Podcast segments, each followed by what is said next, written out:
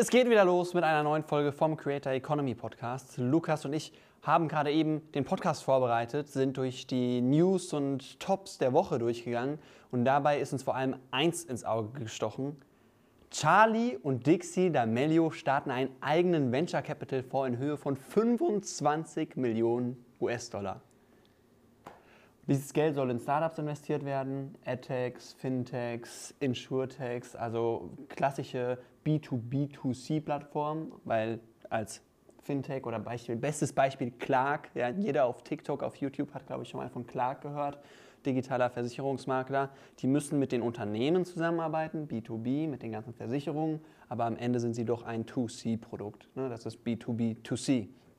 Und warum ist, das, warum ist das Ganze so spannend? Weil Lukas und ich dann mal die Frage aufgestellt haben, hey, wie schaffen es Charlie und Dixie D'Amelio eigentlich innerhalb von zwei Jahren einen eigenen Venture Capital Fonds aufzusetzen, so was eigentlich so die, die letzte Stufe des Unternehmertums ist. Und da wollen wir uns jetzt einfach mal in dieser Folge anschauen, wie ist eigentlich so der Prozess von einem Creator? Wie fängt er an mit Content zu kreieren? Wie kommt er an seine ersten Kooperationen? Und was für Einnahmequellen kann so ein Creator auf seiner Reise für sich gewinnen? Ganz genau.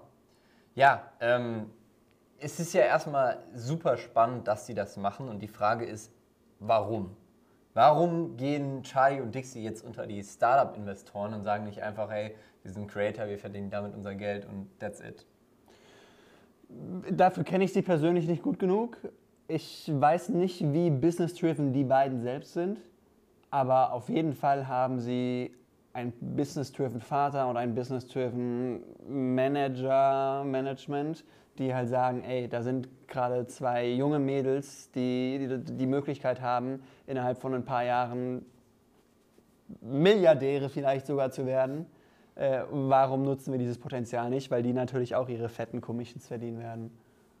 Mit Sicherheit, ähm, das auf jeden Fall. Und du hast es gerade schon gesagt, Investment ist immer so einer der letzten Schritte. Davor kommen ja noch ganz viele andere. Vielleicht schlüsseln wir mal so ein bisschen auf. Ich bin jetzt Content Creator, ich fange an und wir gehen mal so die Karrierelaufbahn durch. Was passiert? Was sind die Wege, wie ich mich als Content Creator und meine Reichweite monetarisieren kann? Der erste Schritt ist ja, dass du als Creator erstmal anfängst, ohne Aussicht auf finanzielle Upside Content zu kreieren. Häufig, und zu dem Punkt kommen wir ja gleich, häufig sagen ja die Hater, oh, Creator XY verdient 10.000 Euro mit einem Video, das ist viel zu viel. Ja, aber du musst ja auch dir erstmal anschauen, wie lange hat er gebraucht, um da hinzukommen. Ne? Das ist wie ein Fußballspieler, der verdient vielleicht auch, wenn er Bundesliga-Profi wird, seine 5 Millionen Euro im Jahr. Dafür hatte er auch keine Kindheit so. Ja, der hat wahrscheinlich noch nie Alkohol getrunken, kann, kann nicht feiern gehen und von 6 bis 18 Jahren äh, hat er siebenmal die Woche Training gehabt. Ja, ja auf jeden Fall. Ähm, bei Creatoren ist es natürlich, äh, dieses Argument hört man öfter. Da kannst du auch jeden x-beliebigen deutschen TikToker einsetzen. Da gibt es ganz viele, die eben, wie du sagst, ein paar tausend, vielleicht sogar fünfstellige Beträge für einen TikTok-Post bekommen. Ja. Die Frage ist, wie kommt man dahin und was kommt davor? Weil so fängt es ja nicht an. Also in aller Regel, wenn ich anfange, erstmal Content zu posten, habe ich entweder keine Monetarisierungsabsicht oder ich habe vielleicht eine Monetarisierungsabsicht. Ich will das irgendwann mal monetarisieren von Anfang an. Ähm, aber kannst noch nicht monetarisieren von Anfang an. Ja. Ja, ich denke, bei den meisten Creatoren, gerade jetzt auf TikTok, haben ja auch sehr viele während Corona so wirklich so aus Spaß angefangen, einfach mal das auszuprobieren. Und dann sieht man, okay, da kommen irgendwie Views zustande, dann bleibt man dran aufgrund der Views und dann kommt irgendwann die erste Anfrage. Ja, vielleicht schreibt dann eine Brand einfach nur, hey, ich will dir mal unser Produkt zukommen lassen, hast du Bock, das zu testen, hast du Bock, darüber ein Video zu machen? Vielleicht schreibt sogar eine Brand auch schon direkt, hey, wir zahlen dir dafür 200 Euro, 500 Euro, whatever. Und dann fängt man natürlich an, auch als Creator zu sehen, okay, krass, das, was die ganzen YouTuber da leben, das ist nicht nur äh, ja, eine, eine, andere Welt, sondern das ist, ist ja wirklich Realität und ich kann das auch schaffen. Und dann fängt man an, sich da halt auch drüber Gedanken zu machen, okay, wie kann ich meinen Content vielleicht auch auf Monetarisierung hin optimieren. Ja, bei ganz vielen ist ja als erster Schritt vorher zum Beispiel auch das Thema AdSense in irgendeiner Form der Fall. Ja. Also noch bevor jetzt vielleicht eine Brand auf mich zukommt und sagt, ich will mit dir arbeiten, merke ich als Creator, hey, das ein oder andere Video kriegt Views, ich habe vielleicht die Mindestvoraussetzungen für das ähm, ähm, Creator-Programm auf TikTok erreicht oder ich mache YouTube, Insta-Content, ähm, melde mich dort an und bekomme da ja für die Reichweite, die ich erziele, Geld von den Plattformen. Ja. Das Modell ist quasi die Plattform, also TikTok, schaltet Werbung oder auf TikTok wird Werbung geschaltet von Unternehmen. Und damit das für TikTok Sinn macht, müssen viele User lange auf der Plattform sein. Und das sind sie, weil da cooler Content ist. Und in dem Moment bekommt, bekommst du, in diesem Moment bekommst du als Creator von TikTok Geld dafür, dass du die User auf der Plattform hältst. Ja. Das ist natürlich nur ein sehr kleiner Betrag, also man wird da jetzt nicht reich mit, aber man merkt zumindest schon mal, okay, da kann man Geld verdienen und wenn man substanziell Views macht, dann kann es sich zumindest mal ein bisschen läppern, auch wenn es nur ja. ein paar Cent sind. Ja. Ja, genau. Und das Pendant dazu bei YouTube AdSense oder Snapchat hatte mal äh, dieses Snapchat Spotlight, äh, ja, 30 Tage, wo irgendwie jeden Tag eine Million Dollar ausgeschüttet wurden. Ähm, bei Facebook ist es Facebook Watch Programm oder wie auch immer das heißt. Und bei Instagram soll es ja auch immer mehr monetarisiert werden. Und mittlerweile gibt es ja nicht nur diese klassischen Creator-Fonds oder AdSense-Programme, sondern halt auch Superstars und Subscriptions und whatever. Aber das ist eigentlich nichts, womit man anfangen sollte. Das sind eigentlich eher dann ja, Monetarisierungsoptionen, wenn man schon ein bisschen weiter ist. Ja. Aber ich, ich fange an, ich verdiene jetzt ein bisschen Geld über diese AdSense-Programme, dann mache ich meine ersten Werbedeal. Wir wissen von ein paar Influencern, mit denen wir Kontakt haben und auch öfter reden, das sind wirklich häufig erstmal kleine Sachen. Also Lustiges Beispiel. Gestern hat mein Bruder mir eine Nachricht gezeigt. Mein Bruder hat schon seit ein paar Wochen oder seit ein paar Tagen die letzten Wochen unregelmäßig auf TikTok gepostet. Der hat einen Kanal gestartet rund um seine Leidenschaft Triathlon hat da, keine Ahnung, 2.000, 3.000 Follower oder so, hatte ein paar Videos, die auch ganz gut abgegangen sind und schon so eine kleine Triathlon-Community aufgebaut. Mhm. Und er wurde jetzt auf Instagram angeschrieben, hey, äh, wir sind ein Startup aus München und stellen irgendwie, keine Ahnung, äh, irgendwelche Lösungspulver mit äh, Elektronen und isotonisch und was weiß ich fürs Wasser her. Hast du Bock, das mal zu testen, weil wir dein Video auf TikTok gesehen haben? Ja. Mit 3000 Followern. Ja. Also das ist dann, du bist Microinfluencer und du bekommst Produkt, Produkte gratis zur Verfügung genau. gestellt, um diese zu testen und potenziell mit deiner Community zu teilen. Ja. Ja, ja gibt es natürlich super viele Unternehmen, die sich das zunutze machen, die erstmal ohne hohe Mark hohes Marketingbudget kleinere Influencer anschreiben in der Hoffnung, dass sie für einen Barter-Deal Produkt gegen Reichweite zur Verfügung stehen. Ähm, und da kann man da tatsächlich dann auch, ähm, wenn man regelmäßig so Sachen macht, ähm, schon irgendwie ja, relevant, äh, relevant was machen und vor allem halt mit Brands in Kontakt kommen. Also, dass man jetzt Produkte gebartert bekommt, ist zwar cool, klar, wenn man jetzt irgendwie auch teure Produkte als irgendeinen Sportsdrink irgendwie gebartert bekommt, dann ist das natürlich cool. Aber um Geld zu verdienen, muss man ja noch einen Schritt weiter gehen. Aber man ist schon mal mit den Marken in Kontakt. Das heißt, selbst wenn man gar nicht so hohes Interesse an den Produkten hat, kann es förderlich sein, trotzdem schon mit Marken zu arbeiten, Erfahrungen zu sammeln, wie gehe ich um mit Brands, worauf achten Brands bei einer Kollaboration und auch einfach um sein Netzwerk auszubauen und potenziell halt mit diesen Marken zu arbeiten, dass sie einen auch monetarisieren, also einen kompensieren. Ja, aber um halt eben kompensiert zu werden, musst du halt als Creator dranbleiben und wachsen, weil Marken zahlen für Reichweite. Und wenn du halt 3000 Follower hast und deine Videos nur 3000 Views machen, dann will dir halt eine Marke auch kein großes Geld dafür zahlen. Aber wenn du halt wächst und wächst und wächst und deine Videos machen 10.000 Views, 30.000 Views, 100.000 Views, dann wachsen die Marken vielleicht sogar mit dir mit und zahlen dir halt auch von Video zu Video immer mehr Geld. Und dann kommst du irgendwann an einen Punkt, jetzt mal ganz extrem gesagt, wie ein CR7 oder wie eine Pamela Reif oder so. CR7 nimmt eine Million US-Dollar für einen Instagram-Post. Und du hast schon gesagt, deutsche TikTok-Creator, die irgendwie eine Million Views machen auf ihre Videos, 500.000 Views auf ihre Videos machen, auch die bekommen fünfstellige Summen für ein einziges TikTok-Video. Ja, also die Top-Creator, die größten TikTok-Influencer in Deutschland, die man so kennt, verdienen teilweise 20.000, 30.000 Euro pro TikTok-Post. Natürlich Werbepost. Ne? Also die bekommen nicht für jedes Video, was sie posten, 30.000 Euro, sondern nur, wenn sie da eine Werbung integriert haben.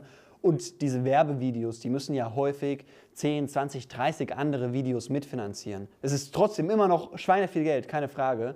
Aber man kann halt eben nicht sagen, hey, die bekommt für jedes Video 30.000 Dollar oder Euro. Und man muss auch mal sehen, es braucht extrem viel, um da hinzukommen zu diesem Punkt. Also es lässt sich zwar dann leicht sagen, oh krass, 30.000 Euro, das ist irgendwie ein Jahresgehalt, dass jemand für ein TikTok-Video bekommt. Aber die Person ist ja da, weil sie sehr lange, sehr viel Arbeit reingesteckt hat, sehr kreativ ist. Ähm, und das wird dann halt äh, in der Form halt honoriert. Ja, ich würde jetzt nicht pauschal sagen, dass alle sehr viel Arbeit reinstecken und sehr kreativ sind. Ich glaube, es gibt auch viele, die ja jetzt nicht so die krassen Hustler sind und auch nicht so kreativ sind und trotzdem äh, da an diesen Punkt kommen.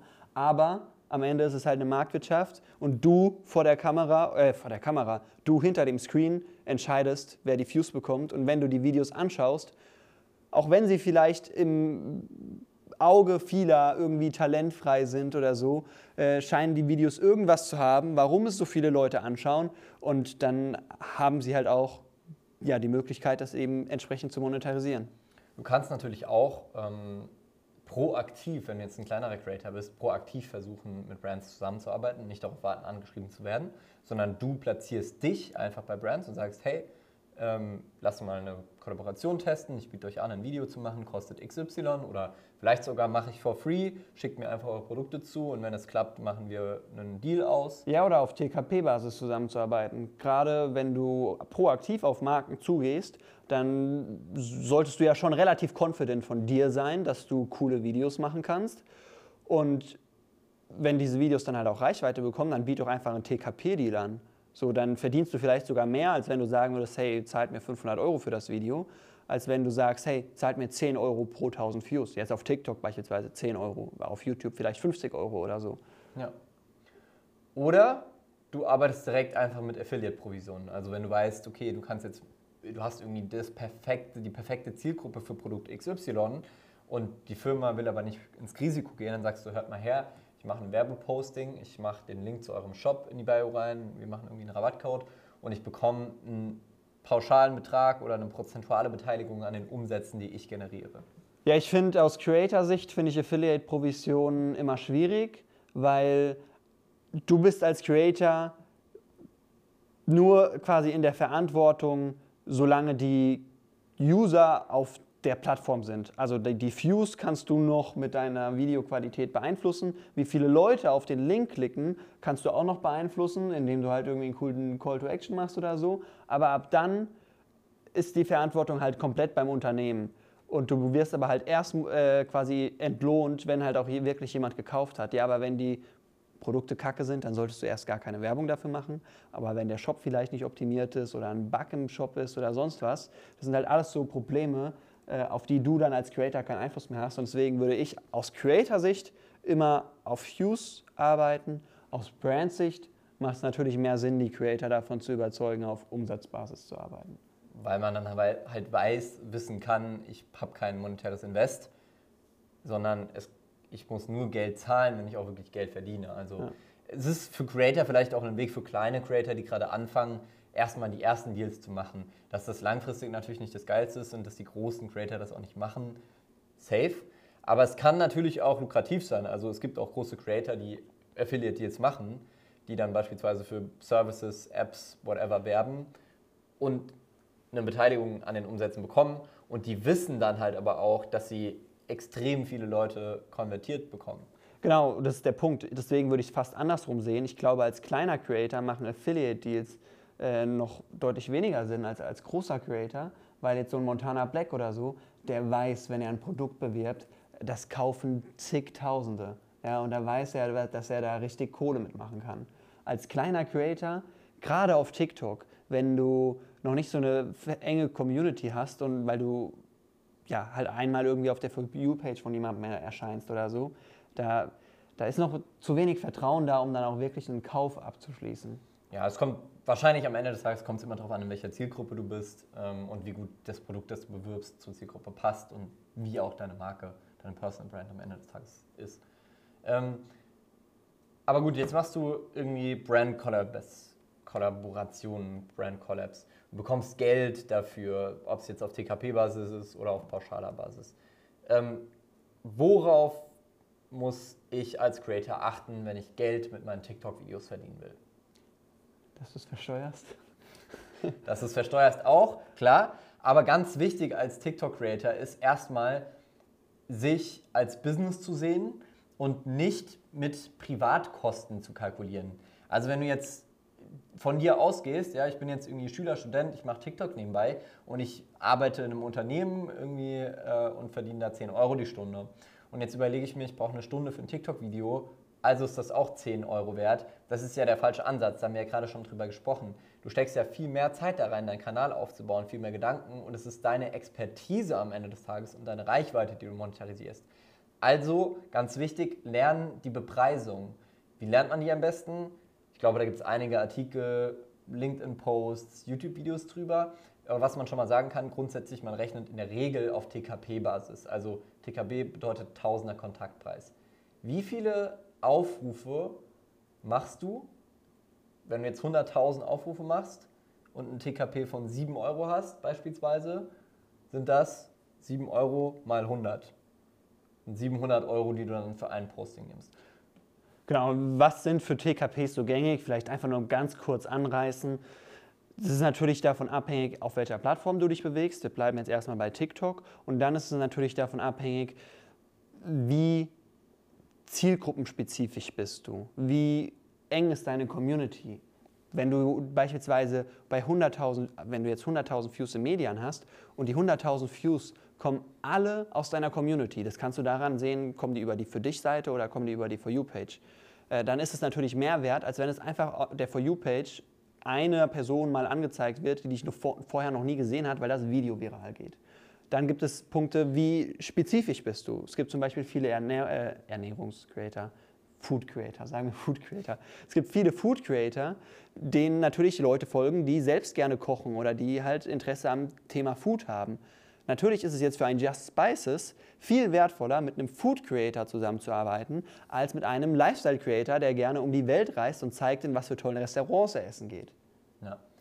Also da gibt es ganz viele verschiedene Gründe, aber prinzipiell gilt, wenn du auf TikTok Creator bist und dort Reichweite machst, kannst du die monetarisieren und du kannst so ungefähr damit rechnen, 5 bis 20 Euro pro 1000 Aufrufe zu bekommen. Ja. Also wenn du 100.000 Aufrufe machst, on the lower end machst du damit 500 Euro, on the higher end sind es dann halt 1000, 2000 oder auch 4000 Euro, die du für ein Video bekommst, das 100.000 Aufrufe hat. Yes. Oder wenn du jetzt sagst, hey, guck mal, cool, Brandgeschichten, Deals, super, aber ich will was eigenes machen, auch da gibt es ganz viele Möglichkeiten. Eine Sache, die vielleicht ganz viele Creator machen, können wir auch mal einordnen, das Thema Merch, also Merchandise am Ende des Tages. Ja. Einfach die Personal Brand monetarisieren, indem man sagt, okay, ich will meinen Fans Produkte anbieten, die sie feiern. Das sind klassischerweise irgendwie T-Shirts, Hoodies, Basecaps, Handyhüllen, ja. also so Commerce-Artikel, klassische. Ja, oder Print-on-Demand-Artikel, ne? Also halt so die klassischen Artikel, die es irgendwie bei Spreadshirt, Spreadvertise, Flyer Alarm und sonst was gibt. Warum? Damit du nicht erstmal 10.000 Hoodies bestellen musst, da musst du ja ein hohes finanzielles Risiko aufnehmen ähm, sondern damit du einfach sagen kannst, hey, guck mal, ich habe jetzt hier einen Link, darüber können die Leute direkt beim Hersteller bestellen, bei Spreadshirt und ich bekomme halt einen Teil davon ab, wenn jemand sowas bestellt. Also, ich persönlich bin kein riesen kein Riesen-Creator, kein Riesenfan von Merchandise, weil ja, der, der Name selbst suggeriert irgendwie schon, okay, da gibt es Print-on-Demand-Produkte von Spreadvertise, Spreadshirt oder sonst was. Das sind in der Regel ja, äh, schlechte Qualitäten, die, die sind irgendwie halt auf Masse, liegen die da auf einem Lager und werden dann halt bedruckt. Es kann Sinn machen, wenn du richtig geile Community Insider hast, die ja halt einfach gerade so, so ein Hype-Thema haben. Ähm, wenn, also du brauchst schon es macht keinen Sinn, jetzt einfach einen Merchandise zu starten, wo du deinen Namen oder sowas drauf machst, sondern es braucht schon irgendwie einen geilen Community Insider, wo sich die Leute so richtig mit identifizieren können. Ja. Beispiel bei dieser Johnny, äh, mit dem wir auch viel zusammen machen, der, der hat diesen Spruch, hm, stimmt wirklich. So, da, wir haben wirklich von Leuten gehört, von Schülern gehört, Johnny bekommt täglich Videos zugeschickt von irgendwelchen Schülern, die in der Schule einfach nur noch hm, stimmt wirklich sagen, wenn sie irgendjemandem zustimmen wollen. Das sind dann so krasse Insider, da will man dann einfach dieses T-Shirt haben. Genau. Oder was, mit dem du dich sehr stark identifiziert. Beispiel Micha von der Rampe, mit dem wir auch bei den Winter Games waren. Der macht seinen Party-Content und der hat die Brand quasi Dorfdepp. Ja. Und macht halt alles über so Dorfkinder, Stadtkinder. Und die ganzen Dorfkinder identifizieren sich halt voll Ja. damit und sagen dann, ah cool, ich hole mir so einen Pulli oder Hoodie, wo Dorfdepp draufsteht. Und denen ist dann auch egal, ob der Hoodie äh, halt ein 5-Euro-Hoodie ist oder ob der 20 Euro in der Produktion gekostet hat. Das ist dann eher was, was du zu Dorffesten anziehst, Ja. äh, um zu zeigen, hey, guck mal, ich bin vom Dorf. Ja. Ja. Aber du kannst Merchandise starten. Das kann eine Monetarisierungsoption sein, wenn du halt am Wachsen bist. Und dann haben wir ja schon drüber gesprochen, CR7 und Pamela Reif habe ich schon mal in den Mund genommen.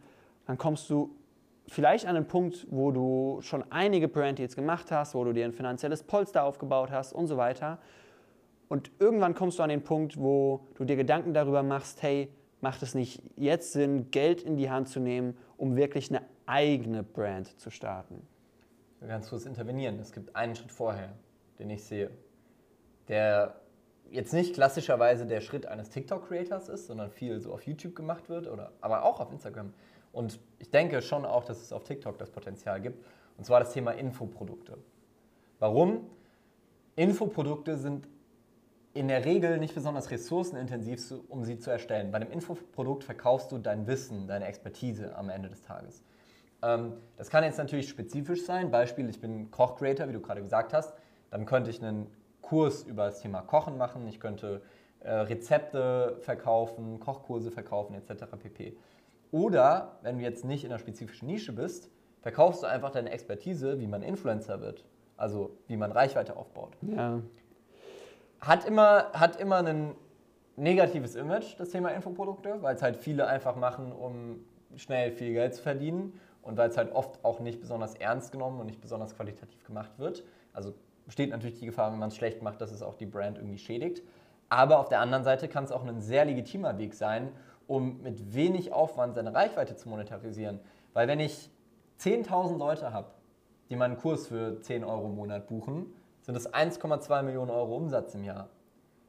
Damit, dass ich im Prinzip einfach nur Videos aufnehme, was ich als Creator ohnehin mache, halt hochwertig aufbereitet, meine Expertise irgendwie verpackt und natürlich brauche ich ein bisschen ein Backend und so weiter und so fort, aber da gibt es heute Plug-and-Play-Lösungen, wo ich irgendwie ein Abo kaufen kann und meinen Online-Kurs hochstellen kann. Und dann kann ich jetzt sagen, hey, ich bin Koch-Creator, ich mache jetzt den Kochkurs, angefangen mit, wie schneide ich Gemüse, bis zu, äh, wie koche ich die tollsten Sachen und so weiter. Und dann biete ich das meinen Fans an. Und alle, die sich wirklich fürs Thema Kochen interessieren und die sagen, ey, voll geil, ich will mal richtig kochen lernen, von der Pike auf, die buchen vielleicht meinen Kochkurs für 10 Dollar im Monat und schon habe ich 1,2 Millionen Umsatz gemacht. Und sobald ich das Produkt erstellt habe, sobald ich das konzeptioniert habe und die Videos aufgenommen habe, habe ich ja kaum noch Arbeit damit. Ich muss es ja nur noch vermarkten. Und dementsprechend habe ich auch kaum noch Kosten damit. Insofern ist es eine Möglichkeit, in- seine Reichweite als Creator zu monetarisieren, ohne ein hohes finanzielles Risiko und mit einer sehr, sehr attraktiven Gewinnmarge. Für Nischen-Creator ist es wahrscheinlich das Sinnvollste, was man machen kann. Ja, also wenn wir jetzt im Bereich Food sind oder im Bereich Photography, kann man irgendwie seine Presets oder sowas verkaufen. Aber auf TikTok sind ja mit Abstand die meisten Creator im Bereich Comedy, Trends, Unterhaltung. Und da sehe ich Infoprodukte halt als extrem schwierig an. Also du Klar. ja, äh, es ist einfach extrem schwierig, weil Infoprodukte wollen Leute kaufen, die was lernen wollen. Und Unterhaltung ist halt genau eigentlich das Gegenteil von was lernen. Ja, was übrigens auch generell so ist, ist, dass natürlich Comedy und Unterhaltung weniger leicht zu monetarisieren ist als besonders nischige Sachen, haben wir Ja. ja schon kurz drüber gesprochen. Ja. Aber da merkt man vielleicht auch wirklich den Unterschied in den TKPs zwischen einem Entertainment-Channel auf YouTube und irgendwelchen Business-Channels. Ja. Das sind Welten. Also da hast du teilweise irgendwie Faktor 25. Faktor 10, 20 äh, dazwischen. Also ähm, je nischiger man ist und je besser die Nische monetarisierbar ist ähm, für Brands, also je, je attraktiver die Nische für Brands ist, sagen wir mal so, ähm, desto besser kann ich sie als Creator monetarisieren. Ja. Also traditionellerweise die, die Schienen so Business, Finanzen, Learning, alles Immobilien, alles, was Leute anzieht, die gut verdienen. Ja. Das sind die Nischen am Ende des Tages, wo man sehr hohe TKPs erzielen kann. ja. True. Darf ich jetzt mit meinen Brands anfangen? Jetzt darfst du mit deinem Brands anfangen. Thema Brands ist äh, für uns ein sehr emotionales Thema, weil wir natürlich auch irgendwann unsere eigene Brand starten wollen. Ich habe schon jetzt zum dritten Mal den Namen CR7 und Pamela Reif in den Mund genommen, die beide Kooperationen hatten mit beispielsweise Hugo Boss oder bei Pamela Reif war es, glaube ich, Food, Foodist, äh, genau, mit, mit Foodist und die beide ihre Kooperation aufgelöst haben, um quasi Konkurrenzprodukte, Konkurrenzmarken zu starten und selbst eine Brand ins Leben zu rufen. Das sind natürlich jetzt die, das ist die Creme de la Creme. Ne? So Cristiano Ronaldo ist so die Nummer eins von allen Influencern weltweit und Pamela Reif ist, glaube ich, so die Nummer eins von allen deutschen Influencern. Die sind natürlich an einem Punkt, die haben finanzielle Rücklagen en masse gemacht und können sich das leisten, eine eigene Brand aufzubauen. Aber es gibt auch kleinere Influencer, die, äh, starten, die mit ihrer eigenen Brand starten. Und auch da gibt es unterschiedliche Möglichkeiten. Ne? Man kann sich zum Beispiel Unternehmen suchen, mit denen man das zusammen macht, wo man als Creator wahrscheinlich nicht mal ins finanzielle Risiko gehen muss, sondern eigentlich ist es wie ein Merchandise, Print on Demand, nur es ist halt eine eigene Brand und ein bisschen cooler gemacht. Beispiel Crispy Wop, der mit Kaufland zusammen seine, eigenen, seine eigene Chipsmarke rausgebracht hat. Da hat Kaufland wahrscheinlich die ganze Produktion und so weiter organisiert und Crispy Wop musste einfach nur sein Gesicht hinhalten und das halt bewerben. Ja. Ja, du willst was sagen? Ich wollte was sagen. Und zwar genau das, was du im Prinzip gesagt hast. Das ist ja was, eine eigene Brand zu starten, die nicht unbedingt jedem Creator liegt. Ja, Weil es ist ja die eine Sache, Reichweite aufzubauen. Und es ist eine zweite Sache, diese mit Brand Collabs etc. zu monetarisieren, was ja dann viele auch schon über dein Management machen, weil sie es selber gar nicht können, wollen etc. Aber eine eigene Marke zu starten, erfordert ja extrem hohes unternehmerisches Interesse am Ende des Tages. ja, Natürlich ist, die, ist der Invest kleiner, wenn ich jetzt zu einer Brand gehe und sage, hey, mach das, ich bin das Gesicht dafür, ich liefere die Reichweite. Ähm, aber ganz generell muss man halt sich einfach dessen bewusst sein, wenn ich eine eigene Marke starten will, dann ist das ein sehr hohes Commitment. ja. Ja, es gibt äh, einige Creator, die haben halt riesigen Spaß daran und für die gibt es nichts Geileres, eine Brand aufzubauen, weil ne, Creator sind in der Regel halt Kreative, die ständig irgendwas Neues kreieren wollen und brauchen. Äh, Es gibt aber auch Creator, die wollen halt einfach ihre Videos machen und haben gar keinen Bock darauf, eine Brand zu starten. Aber wir wollen ja einmal die komplette Creator Journey durchgehen, wie sie quasi im Optimal-Case aussieht. Ja, wenn man quasi einmal bei Null startet und dann zu Charlie und Dixie D'Amelio heranwächst, die ihren eigenen VC-Fonds starten. So, du, hast dann dein, du startest deine eigene Brand. Da überlegst du dir natürlich erstmal ein Produkt. Auch da, genauso wie bei Brand Collabs oder bei Infoprodukten, solltest du dir die Frage stellen, welches Produkt passt zu meiner Community? Weil das Produkt soll ja am Ende gekauft werden von deiner Community. Aber nicht nur von deiner Community in der Regel. Das ist ja das Besondere bei Pamela Reif oder bei Cristiano Ronaldo. Die haben jetzt eine Brand geschaffen, also zum Beispiel die Unterwäsche-Brand CR7 oder wie heißen die Bars? Die, die, wie heißen die Riegel von Pamela? Hey, ne? Heißen die nicht Hey? Ja, nee. Naturally Pam. Pam. Pam heißen die. Die, die Riegel heißen Pam. Äh, das sind Produkte, die liegen jetzt im Supermarkt oder auf irgendwelchen Online-Shops, die auch Leute kaufen, die sich noch nie im Leben ein Pamela Reif YouTube-Video angeschaut haben. Ja, aber ich glaube, der Großteil der Leute, die das kaufen, kennt schon Pamela Reif. Ja, aber mal angenommen, du gehst in den Supermarkt und da sind fünf verschiedene Proteinriegel. Keine Ahnung, wie die fünf Marken heißen, auf jeden Fall ist eine davon Pam. Und die haben alle ungefähr dieselben Nährwerte und ungefähr dieselbe Preisspanne. Dann ist doch jeder Fünfte, der da hingeht und keine Ahnung von irgendwie Pamela Reif und sowas hat, ein Kunde von Pam, oder nicht? Potenziell, aber ich glaube, dass die, der Pam-Riegel das Doppelte kostet von den Mitbewerbern, weil halt ihr Gesicht drauf ist. Das weiß ich nicht. I don't know. Also die Produkte sind natürlich äh, relativ teuer am Ende des Tages.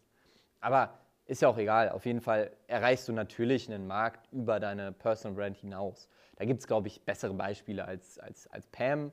Ähm, keine Ahnung, ich habe vorhin kurz an äh, John Olsen gedacht, der mehrere Brands gleich hat, aber die relevantesten wahrscheinlich C Normal und Douchebags.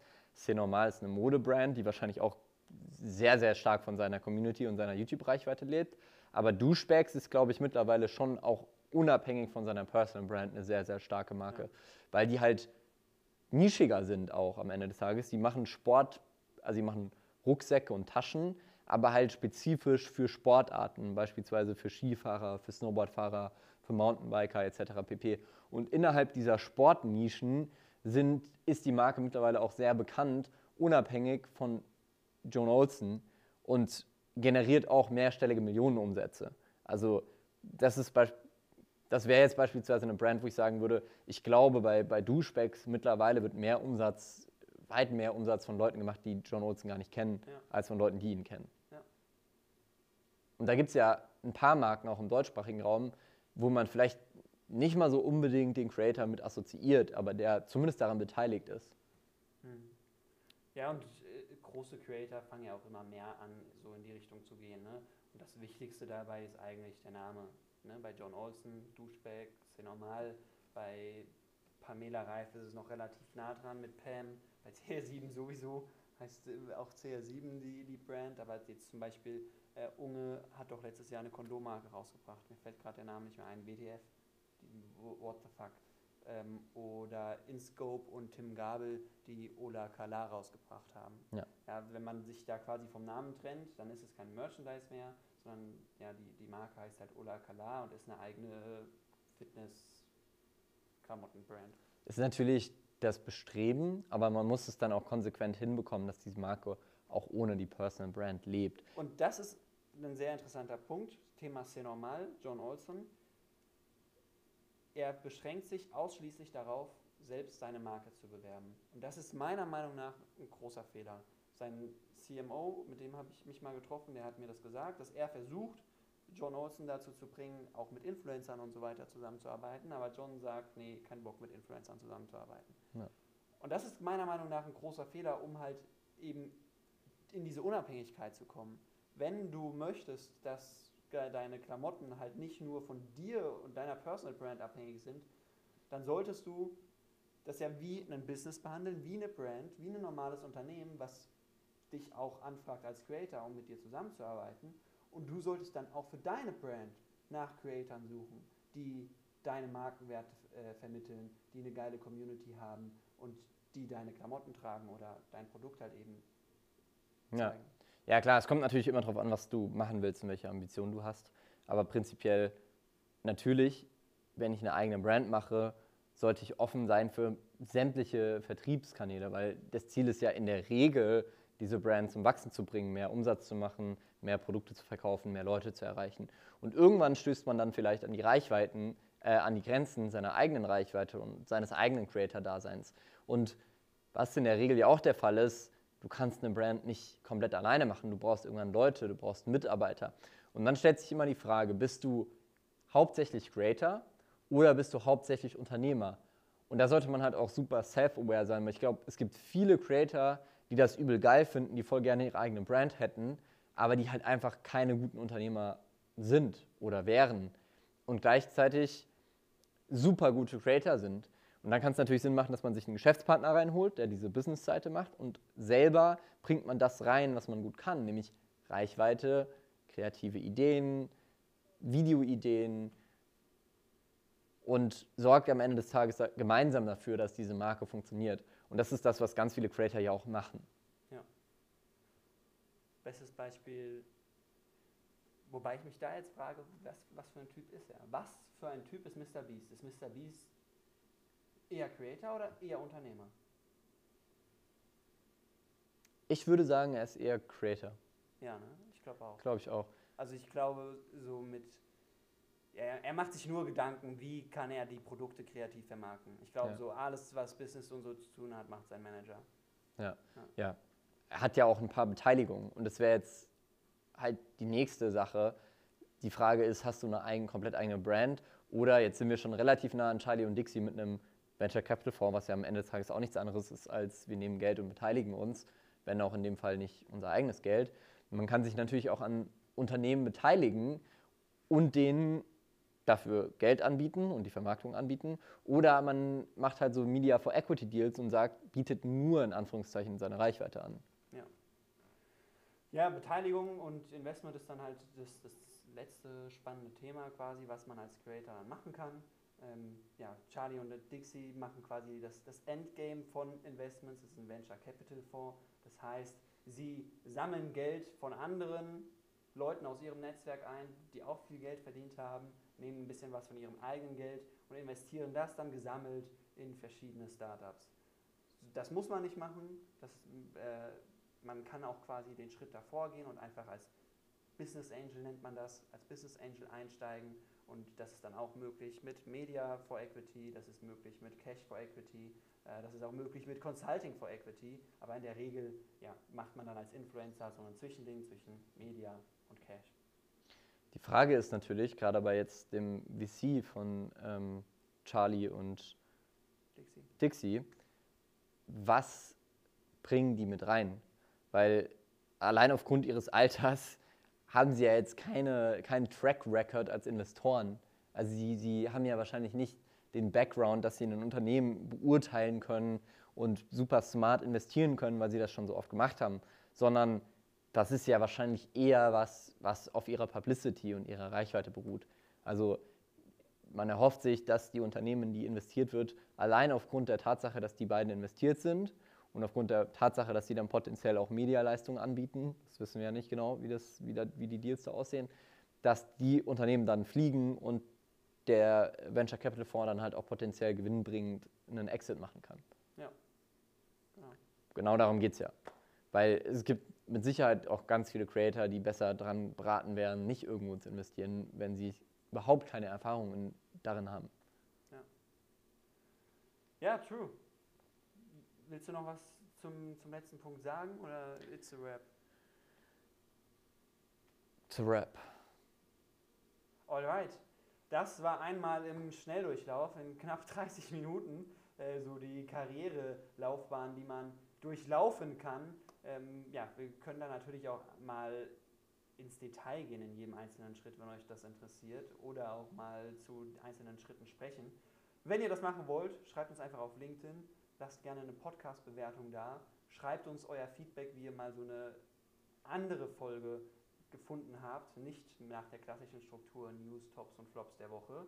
Und dann hören wir uns nächste Woche wieder beim Creator Economy Podcast.